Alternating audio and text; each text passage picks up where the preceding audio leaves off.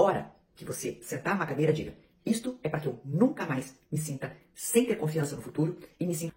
Olá, a seguidora que eu vou identificar aqui pela letra B mandou mensagem para mim no Instagram e ela diz: Sou casada há 11 anos, de uns 3 para cá comecei a achar que sou manipulada pelo meu esposo. Tenho três filhos com ele, falta atenção, carinho, quase zero contato físico, verbal e muito pouco. Quase sempre estressada com as crianças, mas com outras mulheres na rua é todo educado, gentil e conselheiro. Acredito que ele não seja infiel, mas tem essa facilidade assumida por ele em fazer amizade com mulher. Me sinto triste, mal amada, dependência emocional e financeira. Não posso trabalhar fora por conta do nosso filho autista. Já conversei, ele diz que estou com frescura e procuro motivo para brigar. Fico presa nessa relação pelo fato de ele ser um pai responsável e provedor. Ansiedade, irritação, intestino, gastrite, tudo emocional. Fico com medo de estar sendo errada, como ele diz, e estar sendo tola. Vou começar a estudar passando um concurso. Já li um pouco sobre pessoas manipuladoras e ele se encaixa em quase todos os sinais.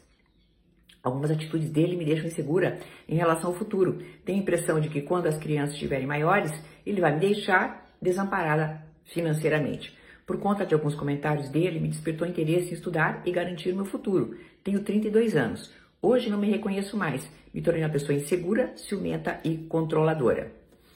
Bem, querida, você está fazendo um raio-x bastante interessante sobre a sua vida.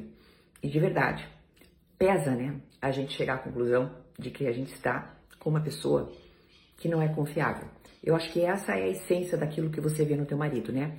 Ele não é confiável para você e você não vê um futuro junto com ele, pelo menos como você vê o presente. Meu amor, essa tua ideia do concurso é fantástica. Só que eu quero te advertir de uma coisa. Eu já vi muita gente fazer isso, muita gente fazer essa opção e simplesmente não estudar o suficiente. Ponto. As vagas estão ali, os editais estão ali, o tempo está ali. Use aquilo que você tem aqui dentro de você de revolta não como um motor propulsionador de tristeza ou de autocomiseração ou de pena de si própria, não.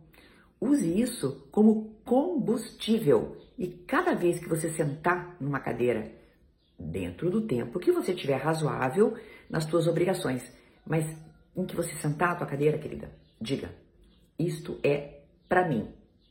Nunca mais eu vou me sentir mal por causa de pessoa nenhuma. Faça isso com garra. Eu tenho visto pessoas com muita garra passarem em concursos e finalmente poderem dar a sua declaração de independência.